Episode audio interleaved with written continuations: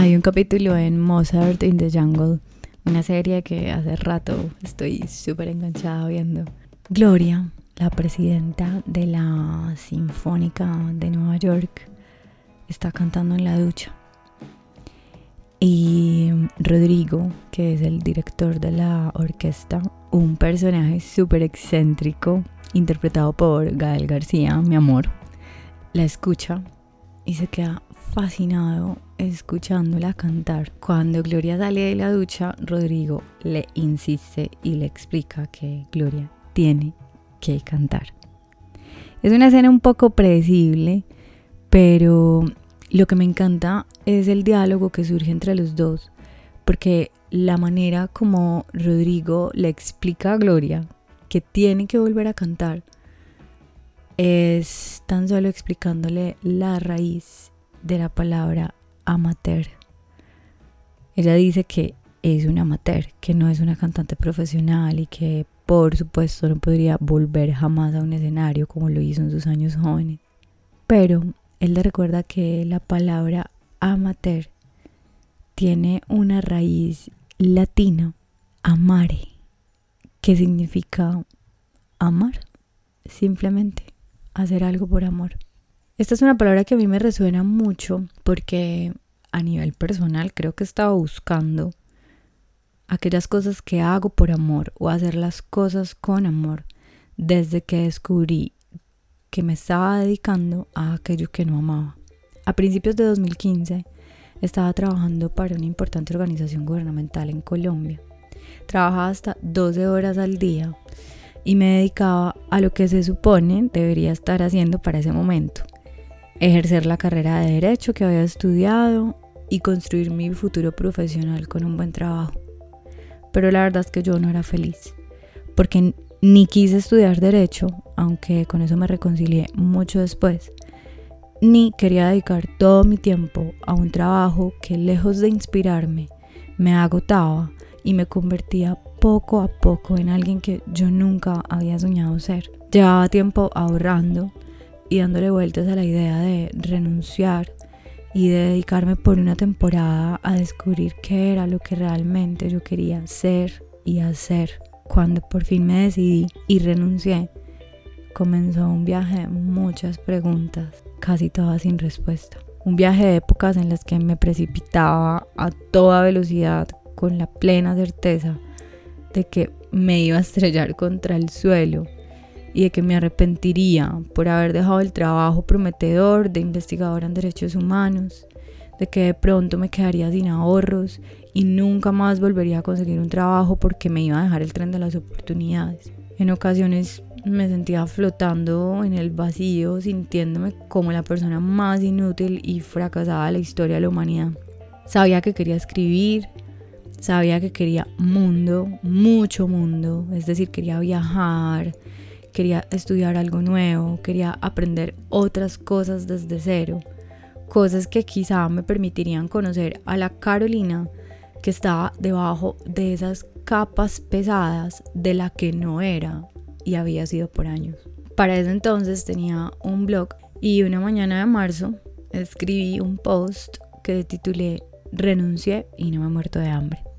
Compartimos cosas en internet cada día y todo el tiempo, pero hubo algo diferente con ese texto que me alineó y me unió a un montón de personas.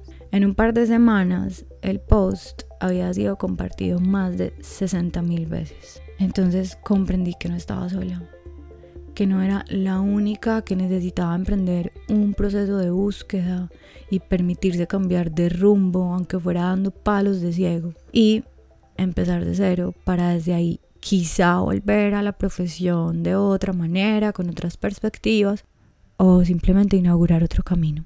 Esta no es una de esas historias de Instagram en la que la protagonista se vende a sí misma como un producto terminado o como un ejemplo a seguir, porque de hecho es una historia sin final. Es más bien una anécdota en la que descubrí que la real pandemia de estos tiempos no es el coronavirus. Aunque bueno, ahí me meto en un tema que no, conozco mucho, pero sí creo que la real pandemia de estos tiempos es el miedo. Joseph Campbell, el autor de El héroe de las mil caras y de toda esta um, teoría mitológica de el viaje del héroe, que si no lo conocen se los recomiendo muchísimo.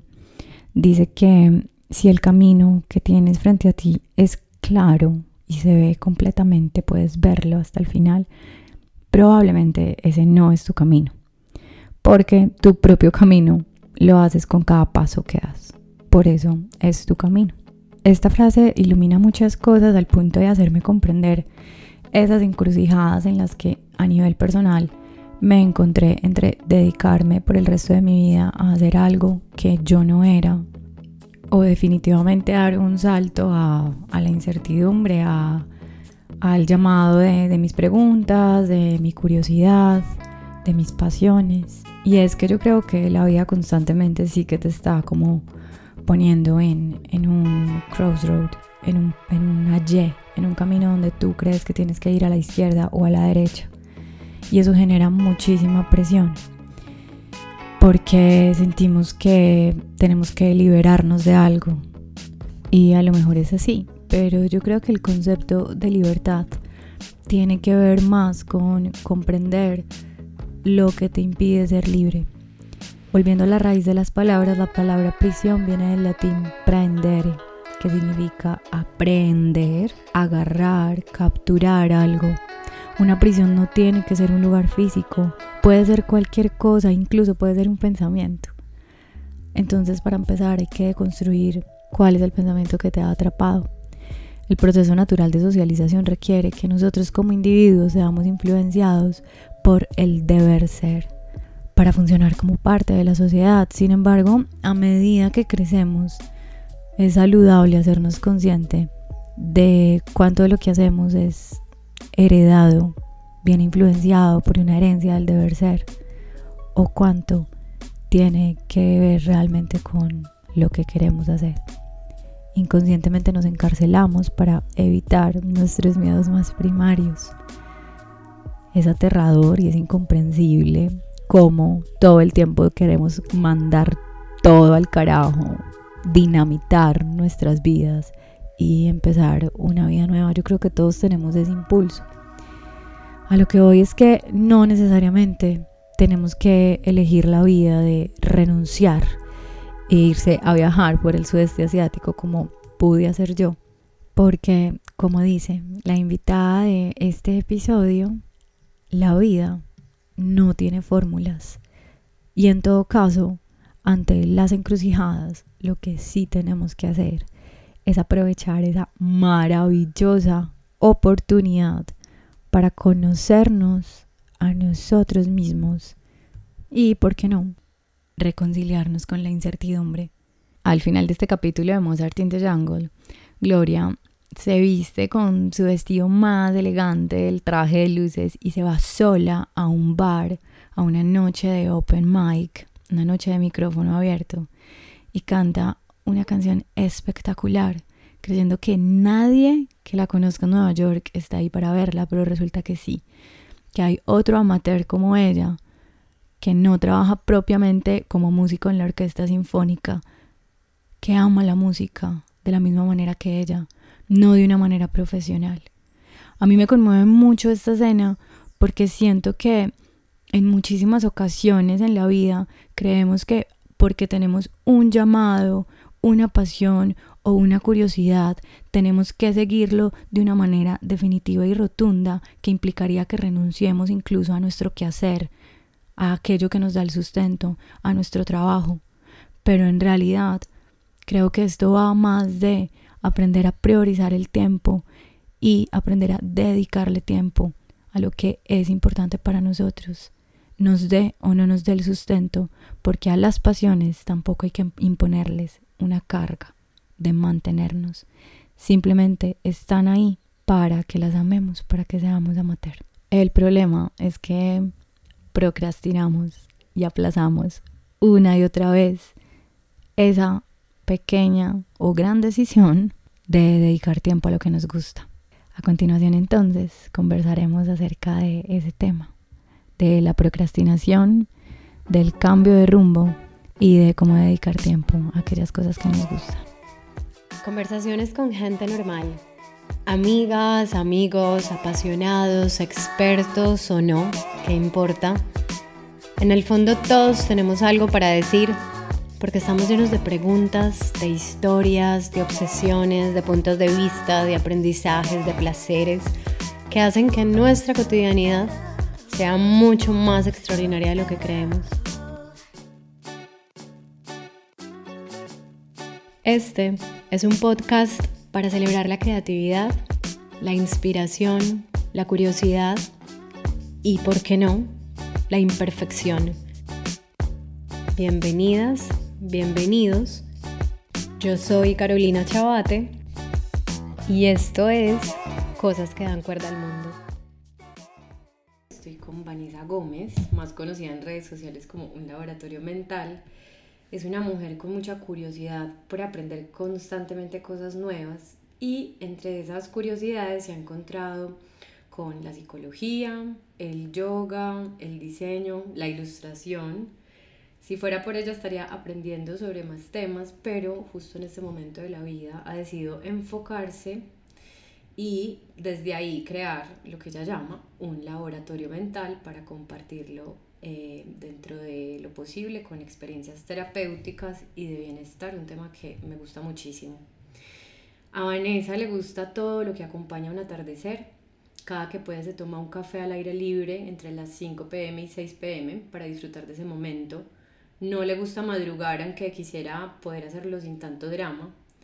Le gusta soñar cuando duerme y le gusta abrir los ojos y recordar lo que sueña, cosa que hace con mucha facilidad, pero no le gusta abrir o destapar cosas que vienen empacadas. Le encanta conocer el trabajo de diferentes artistas y conocer las historias personales detrás de ellos, pero no le gusta sentirse en medio de dos personas porque se siente atrapada. Luego nos contará si es más de pasillo o de ventana. Le gusta dibujar y le gusta ver películas que la hagan llorar, pero no le gusta sentir miedo aunque es consciente de que le teme muchas cosas, le gusta aprender siempre algo nuevo y no le gusta quedarse sin ocupación porque si no se aburre. Vane, bienvenida a Cosas que dan cuerda al mundo. ¿Cómo te trata la vida hoy? Claro, no, me encanta la presentación. ¿Cómo me trata la vida hoy? Tratando como de bajarle a las revoluciones, además que teníamos este compromiso, entonces yo decía como, tengo que estar. Tengo que, que, llegar, tengo que hacer esto, aquello, tú, tú, tú. Siempre pues como esa, ese deseo de controlar, pero también devolviéndome como, bueno, un momento, aplicar las cosas que estamos tratando de enseñar. Y, y bueno, creo que lo logré. A mí me gusta mucho tu voz, porque eres muy pausada y eso me parece muy coherente de ti. Aunque apenas nos estamos conociendo hoy personalmente, eres una persona que habla mucho del mindfulness, de, de, estar presentes, de meditar. Y cada que escucho tu podcast o cuando te veo en videos en Instagram, em, la lentitud con la que te saboreas cada palabra me gusta mucho. Me parece súper coherente eso, no sé si es intencional. A veces cuando uno se piensa como ser humano, pues uno tiene un diálogo interno y hay muchas cosas que a uno no le gustan de uno y una de las cosas que a mí no me gustan es que a veces hablo muy lento. ¡Ah, qué loco! Mira, como es importante verse a través del otro. Es una locura porque a veces yo digo, bueno, por ejemplo, con el tema del proyecto del podcast, una de las cosas que yo pensaba es cómo logro hablar un poquito más, tener un poquito más de ritmo al hablar, porque pues finalmente es contenido que otras personas van a escuchar. Entonces, me parece muy interesante que me hagas esta evolución y que hables precisamente de eso, porque era algo que justamente yo me estaba como intentando replantear. Me parece muy interesante lo que me estás diciendo. Escucharte es una invitación a escucharte realmente, o sea, no es como a mí me genera esa sensación como que esas particularidades de la gente me, me gustan mucho y trato siempre de hacérselas saber. También me llama mucho la atención que seamos de la misma especie y es eh, esta especie que tiene una alta dosis de curiosidad en su ADN. Y eso te ha llevado por muchos caminos, como mencionaba en la presentación, profesiones, roles, eh, bueno, has picoteado también. Bastante. Entonces me, me, gustaría que nos contaras un poco como de, de esas trayectorias, de esos caminos que has hecho y en dónde sentís que estás hoy. Si yo te contara lo que he intentado, he intentado hasta tatuar. O sea, estamos hablando con una psicóloga que es profesora de meditación y ha intentado tatuar muy bien. Mi novio fue la primer víctima que, me, que me prestó la piel. O sea, si te digo esto, te imaginarás. Y es un poco, yo creo que esa curiosidad parte un poco de, del hecho de, pues, de no tener muy claro qué quería hacer con mi vida. O sea, digamos que apenas hace cinco años fue que me di cuenta que yo necesitaba hacer un cambio a nivel personal. O sea, yo vivía la vida de manera muy reactiva. También me recuerdo como una persona muy triste. O sea, ahora es que soy consciente de, de que era una persona muy triste. Pues como que en ese momento pensaba que era la norma, estar triste. No puedes decir tampoco una depresión, pero sí solía como ponerle mucho drama a las cosas cuando no eran necesarias. Y entre ese drama, o sea, un día me dije como, ¿cuál es la vida que, que tú realmente quieres? Ya estaba estudiando psicología, eh, en ese camino me encontré, empecé a hacerme otras preguntas, porque bueno, yo entendía que ese era mi camino profesional y la yo amo la psicología, o sea, en este momento estoy pues en un idilio que, o sea, un idilio que anteriormente pues no lo recuerdo tan así. Pero como tenía otras pasiones, otras dudas, otras preguntas, por ejemplo, el tema de toda la vida, yo toda la vida me recuerdo dibujando. Entonces empecé a conocer a algunas personas, algunos artistas, entonces empecé a tener como muchas dudas y en esa rigidez mental de tengo que tomar una sola decisión, pues entré como en una crisis, como vocacional, o sea, como preguntándome muchas cosas. No sabía si quería ejercer la psicología. Fue casi que terminando la carrera que yo dije como, ¿qué voy a hacer? Me parece muy, muy interesante eso, porque mencionas una palabra, entre, entre esas es la, la pasión que a mí me parece que está como muy sobrevalorada la palabra pasión, porque se nos ha metido mucho en la cabeza que tenemos que tener pasiones y, y, yo sí siento, y siempre lo digo en talleres y cosas, yo sí siento que la pasión es una cuestión de personalidad. O sea, hay gente que es apasionada, yo, me, yo soy apasionada, tú acabas de decir que eres apasionada, pero hay gente que no es apasionada. Pero lo acompañaste de otras palabras y si también tenía otras dudas, otras curiosidades, otras preguntas, pues ¿cierto? Me, me voy por aquí. Y otra cosa que muy interesante que mencionas es entrar en crisis por, por, descubrirte una nueva cosa, ¿cierto? Una nueva pregunta, el, el, el, dibujar, por ejemplo, y que eso en lugar de traerte alegría te traiga crisis, porque nuestra sociedad nos ha dicho, sobre todo nuestra sociedad colombiana y paisa, nos ha dicho que es que si usted hace algo bien, sáquele plata y viva de eso. Exacto. O sea, fue un momento que recuerdo muy difícil porque, bueno, yo no te conté, pero yo ya había abandonado una carrera. Eh, yo empecé trabajo social. Me acuerdo incluso haciendo trabajos llorando de trabajo social. Esto no me gusta. Esto es horrible. Así era yo en derecho. ¿Cómo no lo vi? y yo veía, o sea, yo hacía esos trabajos, pero yo decía, pero esto es por un propósito, o sea, yo no me voy a quedar acá, lo estoy haciendo porque tengo un objetivo muy claro y era pasar a psicología por cambio de programa. El camino era un poquito más largo, pero... Entonces, luego viene esta crisis y yo, bueno, pero todo lo que me esforcé por estar en psicología, o sea, Vanessa Gómez, ¿a usted qué le está pasando? O sea, yo me miraba al espejo y me decía, ¿por qué eres así? Ay, me estás fallando, me estás traicionando, no habíamos quedado en esto.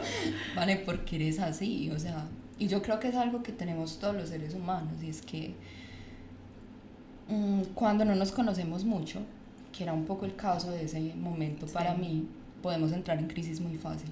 O sea, eh, el drama puede ser una constante porque no estamos realmente conectados con el para qué las cosas y estamos demasiado como ensimismados en, en los pensamientos y en la forma que creemos que somos y debemos proyectar y debemos ser.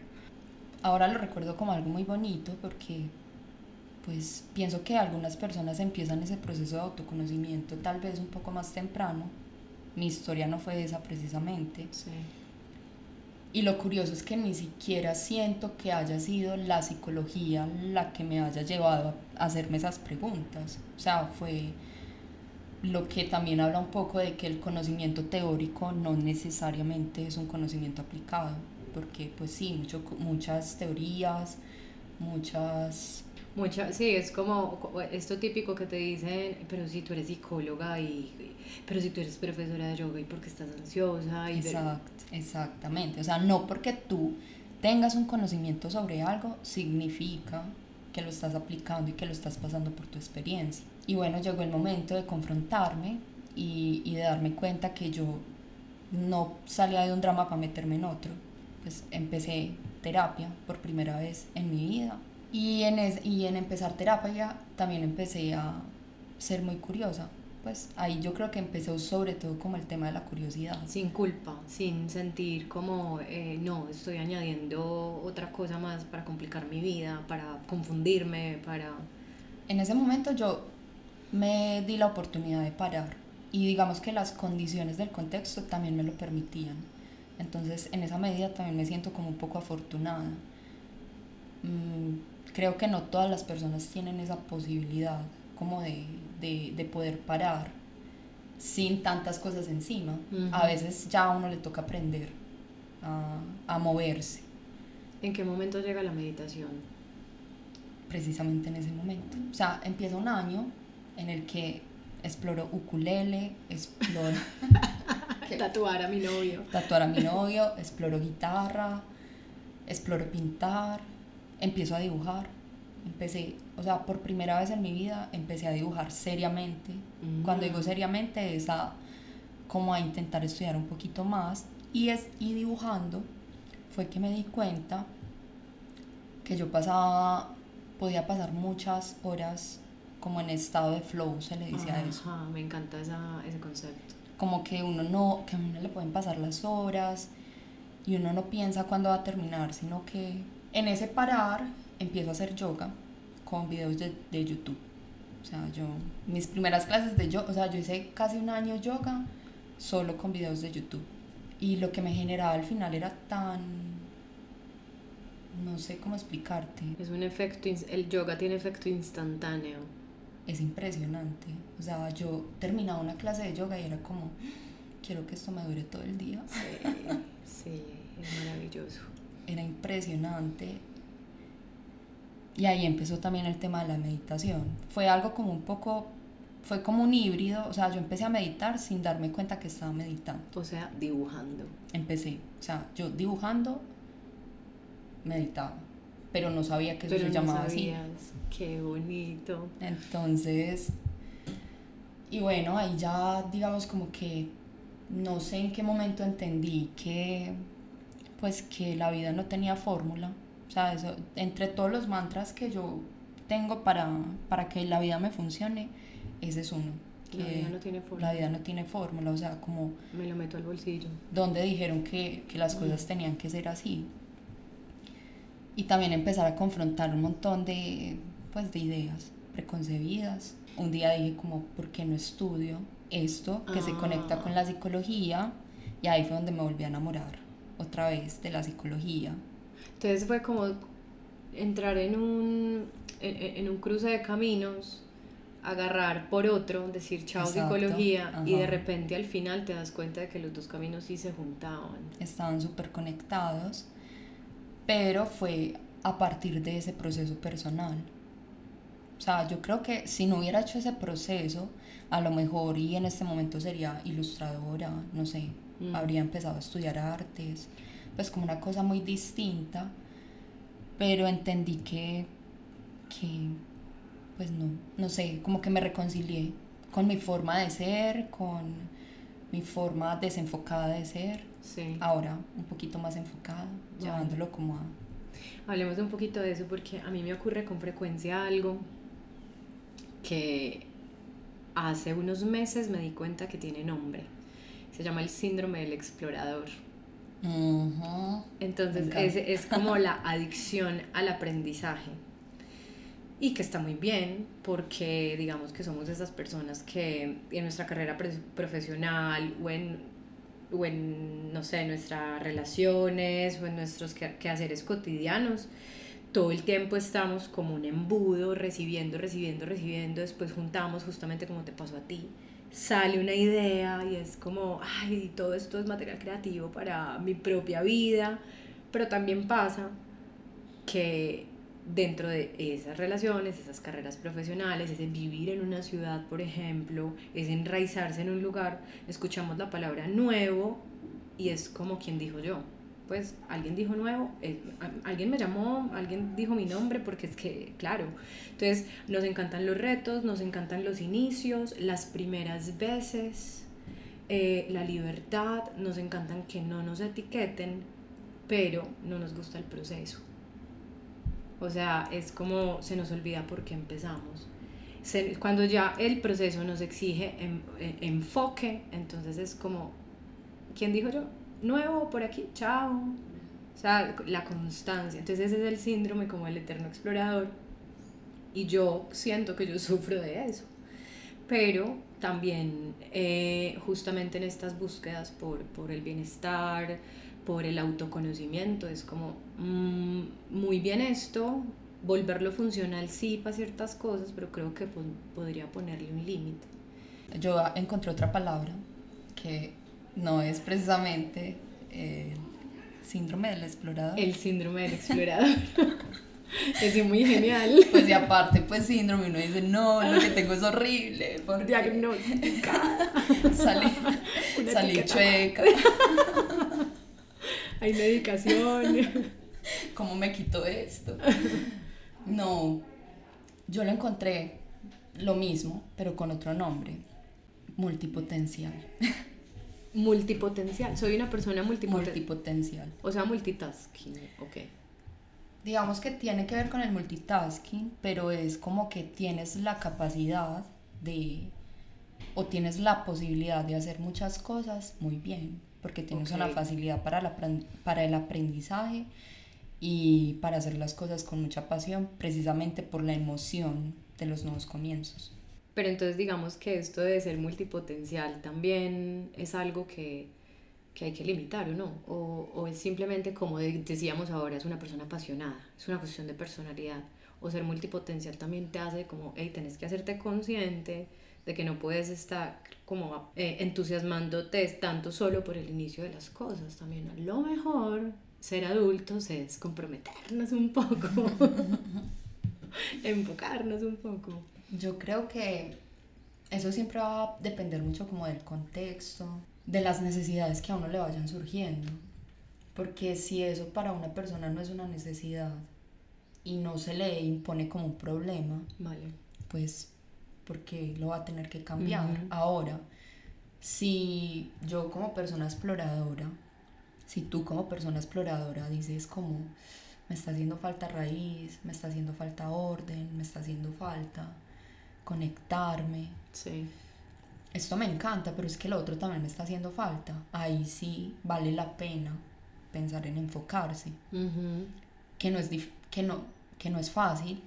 En mi experiencia no fue fácil, pero creo que llega un punto en la vida en el que uno lo siente necesario. ¿Cómo hacer ese tipo de cosas ahí?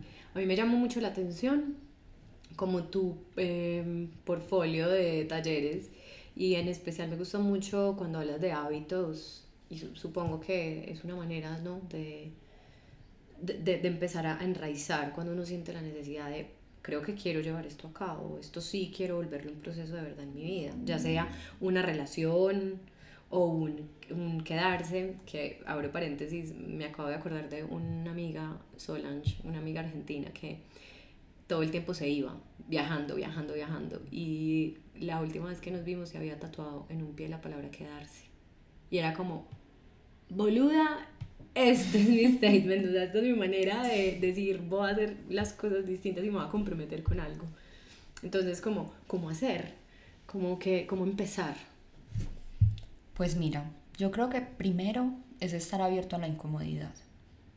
Mm. Una de las cosas que, que dificulta crear hábitos es que las personas creen que para crear hábitos siempre hay que tener ganas.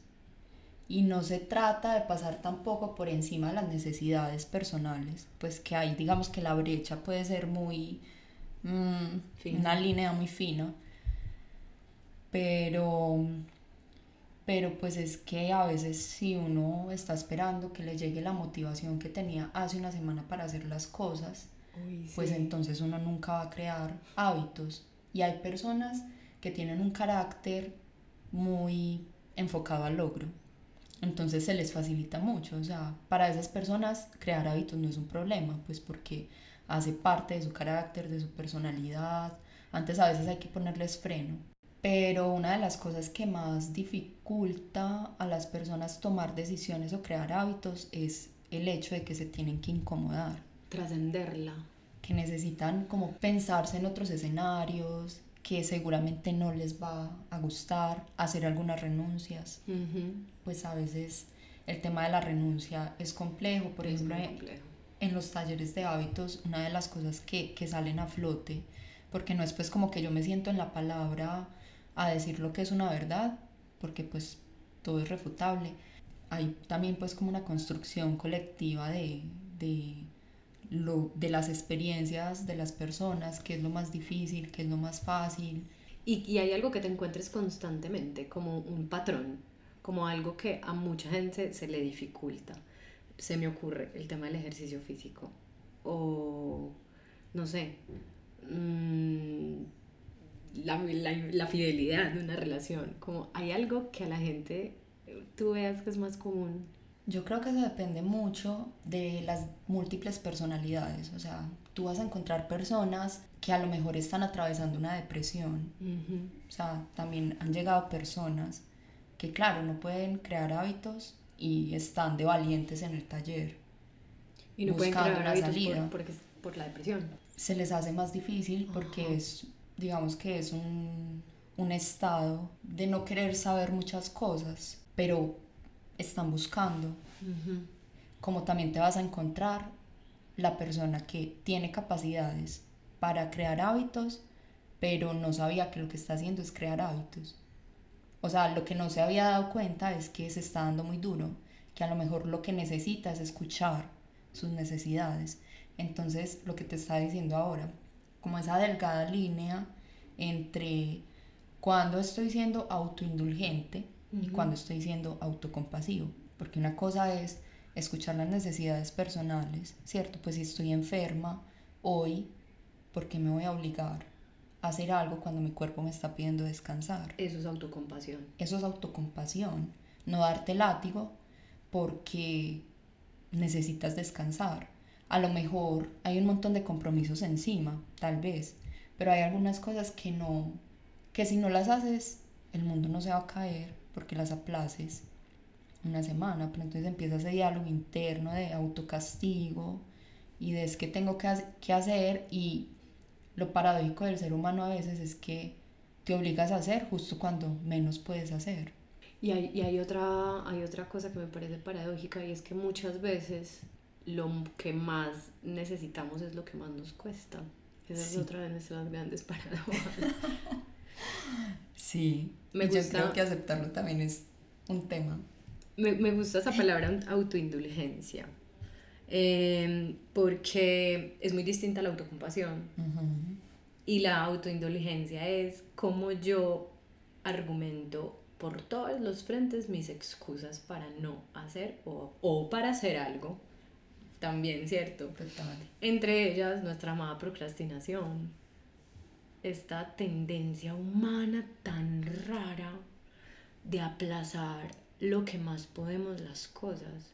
Ese comportamiento tan difícil de entender porque tú en el fondo quieres hacer las cosas. O sea, no es que tú no quieras, tú lo quieres hacer, pero no lo haces. No lo haces hoy, no lo haces mañana, lo haces el lunes, el lunes empiezo, el, ya sea cara el año, este año sí. Por eso pues el nombre del taller. este año sí. Digamos como que dentro de las cosas que, que he encontrado, pues como en las investigaciones y también pues como en, esas, en esa construcción que te decía, en estos espacios, las personas tienen como mucho temor a como a crecer. Y cuando digo crecer, no me refiero a, porque esto también es un término que yo pongo entre comillas, yo la verdad no estoy muy de acuerdo con que tú puedes ser una mejor versión de ti. O sea, yo sé que es polémico para algunas personas, pero es como si tu versión anterior fuera una versión como más pobre o más reducida o como si cuando tú no puedes hacer las cosas entonces ya no mereces o ya no haces parte o simplemente no, no haces parte del grupo de superhumanos, versión mejor de sí mismos. Entonces, creo que cuando digo miedo a crecer, me refiero como precisamente, o sea, volvemos a lo mismo, ese, ese temor como a sentirnos incómodos, como a sentir que la vida nos está exigiendo y que yo mismo me estoy poniendo en esa posición, entre comillas, sin necesidad pero realmente sí es una, una necesidad porque parte de, de, tu interés, o sea, nadie te lo está pidiendo. A veces sí, y ahí también hay algo que evaluar y es desde dónde estás haciendo las cosas. Parte de tu deseo real o parte de unas expectativas que no son tuyas. Eso también habría que... Impresionante. Yo siempre he pensado que nosotros le tenemos más miedo a nuestra luz que a nuestra oscuridad yo particularmente muchas veces me he confirmado que le tengo miedo a brillar, por ejemplo. Entonces aplazo muchas cosas que probablemente me harían encontrarme con mi luz. Justamente por eso, porque a lo mejor es que le tengo miedo a, a no ser capaz conmigo misma. Es una locura. Un día estaba haciendo scroll en Instagram y muchas veces uno se encuentra con frases muy clichés Sí. Que extrañamente las más clichés son las que más, likes tienen. Pero me encontré. Hay que seguir el, el tip. no, me niego. Pero me encontré un post tuyo eh, que decía. Ah, no puede ser, cae en la frase cliché. No, era una frase tan simple. Era tan simple que me tocó de una manera que muchas veces yo soy de escribir posts mega largos o de leer posts mega largos y, y, pensar como si está largo hay algo interesante, no necesariamente. Pero este particularmente era tan corto, pero fue como esta mujer no tiene idea de estas simples palabras lo que me acaban de ocasionar. El, fueron como un refugio en ese instante, ¿cierto? Y decía algo así como comprendí que para que las cosas fluyan en nuestra vida es fundamental confiar. El control es una ilusión y es lindo hacer las paces con la incertidumbre. Siempre que el miedo venga a paralizar, recuérdate que viniste a aprender, no a ser perfecta. Se vale intentar, se vale cometer errores. Punto. O sea, eso fue como, se vale intentar. O sea, es como procrastinamos, pienso, pienso yo en este instante como que yo aplazo todo el tiempo porque, porque como este intento no me va a garantizar meter el gol, como este intento no me va a garantizar el brillo, como este intento no me va a garantizar el logro, entonces ¿para qué lo voy a hacer? Qué miedo, y qué tal que me salga mal, y qué tal que me equivoque. Y, y, esa incertidumbre, todo el, esa pelea que, que es justamente la nombre, es como hacer las paces con la incertidumbre tan difícil. ¿Cómo hacer? ¿Cómo empezar a hacer las paces con la incertidumbre? Realmente muy difícil. Bueno, para mí ha sido muy difícil. Hay personas como que fluyen más fácil, o mm. al menos uno lo percibe así, como que pareciera que, que la falta de plan o la falta de... como que no pelean tanto con eso. Con el no saber. Con el no saber. O sí, puede que sí peleen, pero prefieren intentar y ver qué. Esos son los valientes. pues a nivel personal, por lo menos, ha sido como mi mayor aprendizaje. Una de las cosas que cuando tú me estabas presentando, yo te decía, no me gusta tener miedo, aunque sé que es como que le tengo miedo a muchas cosas y esa ha sido digamos, como mi proceso de sanación ha ido un poco en función de eso, en función de qué miedo el mar, qué miedo salir, qué miedo ir al cine, qué miedo renunciar, qué miedo renunciar, qué miedo quedarme, qué miedo pasar la calle, o sea, qué, qué miedo estar viva. Absurda, o sea, no sabemos realmente, vuelvo a lo mismo, para vivir no hay fórmula y yo creo que nadie sabe, nadie sabe nada, aunque lo tenga planeado. Tú puedes tener un plan perfecto para tu vida hoy, pero tú mañana no sabes. Pues como dicen por ahí, y esta es una frase súper cliché. Like. Lo único que tenemos seguro es la muerte. Totalmente. Entonces...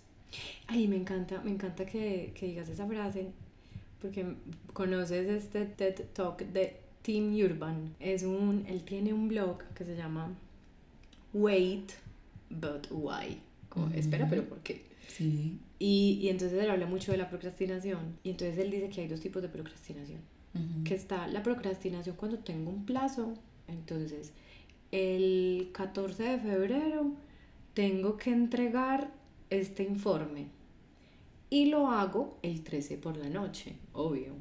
Procrastino hasta el 13 por la noche. Listo, todo bien. La que tiene plazo, pues esa, esa nos pasa a todos que además él dice que ahí se activa una cosa que es el monstruo del pánico y es como, ¡Ey! Mañana tenemos que entregar el informe, entonces ese como que salva el barco.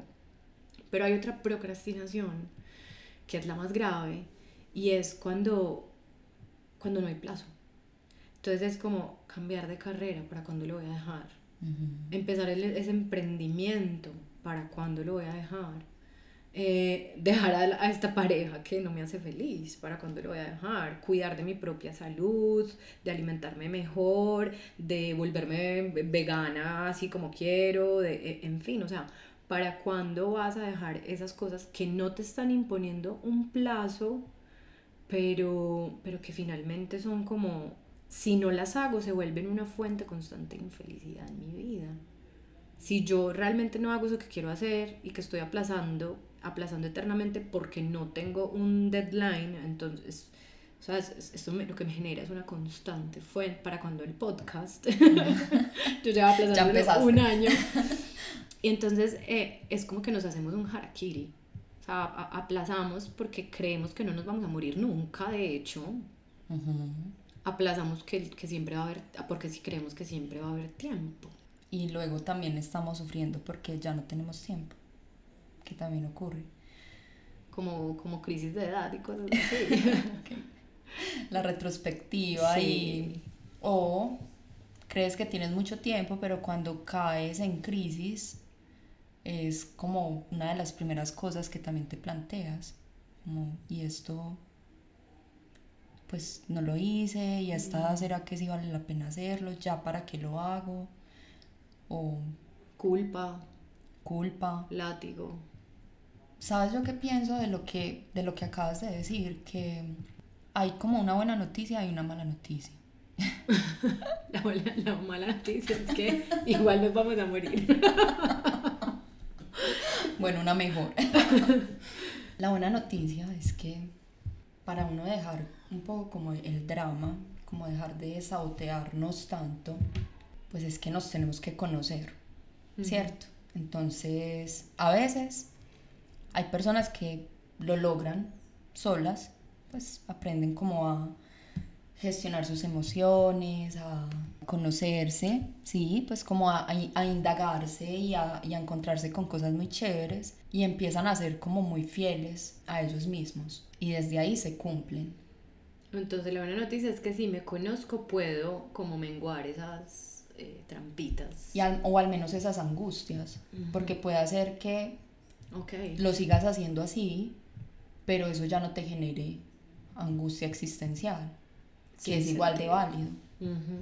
Entonces es como, bueno, me reconcilio con esta idea y pues quién dijo que tenía que empezar el podcast en un año, porque no en cinco.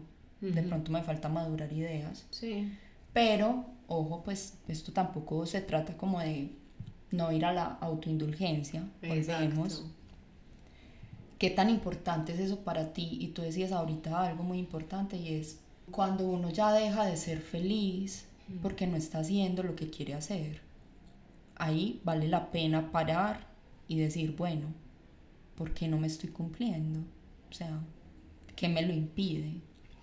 Y si no encuentro, si mi manera, mis recursos de autoconocerme ya se agotaron y eso me sigue generando un problema, yo soy súper partidaria de que las personas vayan a terapia. Yo también. Entonces creo que ahí pueden encontrar, pueden hacer un trabajo muy bonito y, y pueden ayudarse a entender el para qué hacen las cosas, el que ya no vale la pena seguir intentando, reconciliarse un poco con ese duelo, con esa renuncia. Tan chévere renunciar a versiones de uno, es como, hey, es que yo ya no quiero ser esa, chao. Me encanta eso. Eso es muy chévere. A mí me parece muy lindo y justo esta semana hablaba con una amiga. Yo le decía, es muy chévere, uno se da cuenta de que sanó algunas cosas cuando uno vuelve a su libreta, lee cosas y ya no se identifica con eso. Y dice como, ¿qué? ¿Yo por qué escribí esto? ¿Yo cuando escribí esto? Ya no soy esta. Esto no me, esto no me representa. No puedo creer que antes me tratara así. Transformarse. Entonces, esa es la buena noticia. La mala noticia, que también es buena, es que requiere de trabajo y de compromiso. Entonces, al final, sigue siendo un, un asunto de sacar la energía y si no la tienes, investigar dónde estás drenando esa energía. Bueno, hay una palabra que a mí me genera, me visita mucho últimamente y es la incomodidad. O sea, ¿qué es la comodidad? Yo sé que esto, de esto se ha hablado mucho y la famosa zona de confort, que ni siquiera me gusta nombrarla de esa forma, sino como, ¿qué es incomodarse realmente? Porque a mí la comodidad, yo creo que yo le tengo un poquito de, de miedo a la comodidad. Es como, como, si es, es como, no, lo fácil ya está hecho, yo necesito que esto me cueste un poquito. O no sé, ¿no crees que a veces como a exploradores como yo, también como que nos acostumbramos a... Con, con, esa, con esa excusa de, de, no, es que hay que incomodarse, hay que incomodarse, hay que incomodarse. Como que tampoco terminamos de mm, tranquilizarnos con la vida que tenemos. Como, está bien esta simpleza, está, está bien que la vida no sea toda hora picos y crestas de olas y emociones y, y, y logros grandes. Está bien el logro pequeño. Yo creo que ahí lo que habría que preguntarse es si para ti lo cómodo o lo incómodo es otra cosa.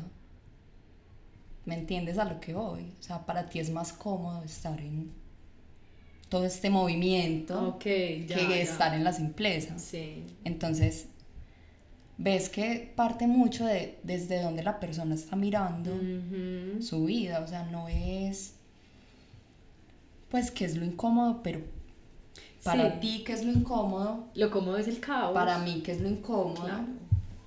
Para mí lo incómodo sería meterme al mar. O sea, que es muy triste.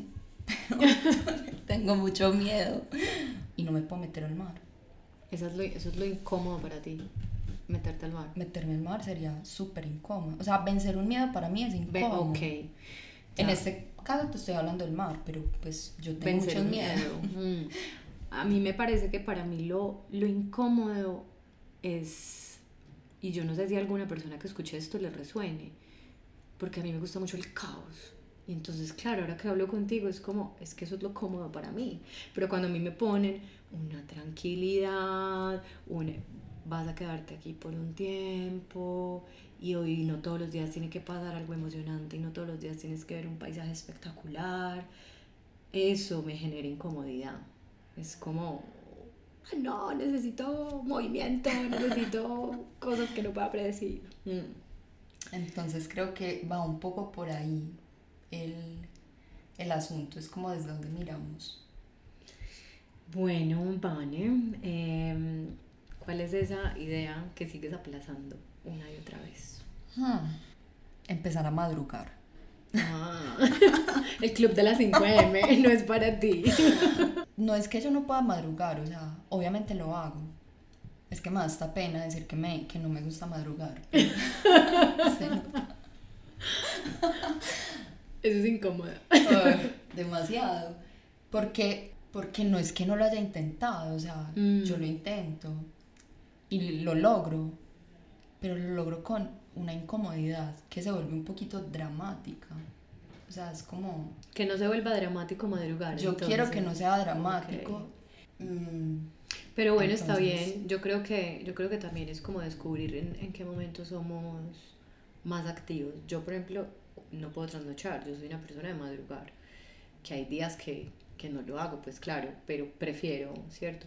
Pero es porque siento que soy más activa en la mañana, entonces está bien conocer, conocer eso de, del biorritmo, no sé, esas preferencias, eres más búho. Sí, bastante búho. En esa misma onda, como es un día perfecto para ti? Ay, un día perfecto para mí es cuando no tengo que afanarme. Mm. Mm, no porque no me guste la acción, a mí, como te decía, a mí me gusta hacer muchas cosas todo el tiempo pero cuando tengo que hacer las cosas bajo presión no las disfruto. Entonces empiezo como a llenarme de ansiedad. Para mí un día perfecto es despertarme, meditar, hacer yoga, organizar mi espacio. Me encanta organizar mi espacio. Que las cosas, pues como que todo lo que tengo planeado no se cancele en lo mm. posible. Tener el control. Sí, lastimosamente me encanta tener el control. Es una de las cosas pues, que, me, que he tenido que trabajar a nivel personal. Y si puedo visitar una galería de arte, a mí eso me encanta. O sea, poder observar como belleza, poder conectarme con lo que yo considero es bello, pues lo bello creo que es algo como muy relativo para cada quien. Pero que yo tenga tiempo como de observar por ejemplo, cuando camino, que tenga tiempo como de tomarle foto que a la florecita, que tomarle foto que al atardecer o quedarme viendo el atardecer, o si puedo estar en una galería de arte, pues como ver el talento de las personas. a mí eso me conecta, me conecta demasiado. Si pudieras viajar en el tiempo, ¿viajarías al, al futuro o al pasado? Yo creo que al pasado, por ese deseo de control y diría como, esto quisiera hacerlo mejor así. Mm. No porque me arrepienta de cómo he vivido mi vida, solo porque a veces vienen esas preguntas y si hubiera hecho esto así, ¿cómo estarían las cosas ahora? Efecto mariposa. ¿Qué le da cuerda a tu mundo? Como motor. Cuando uno no le da cuerda a un juguete, no anda, ¿cierto? A los juguetes de cuerda. ¿Qué le da cuerda a tu mundo? Me he dado cuenta que compartir. Creo que eso es. La mayoría de cosas que yo hago en este momento están en función como de compartir. O sea, no, ya no me las dejo solo para mí. O sea, ya no es como para mí, para yo aprender, para yo seguir, sino como que si ese aprendizaje no lo puedo como dar, eso para mí pierde sentido. O sea, no. Qué bonito, me gusta mucho. Bueno, Ani, hemos terminado. Muchas gracias por esta conversación tan profunda y bueno, me divertí mucho, reímos mucho también. Estuvo muy divertida, me encanta que me hayas invitado. Yo... Gracias por aceptar la invitación.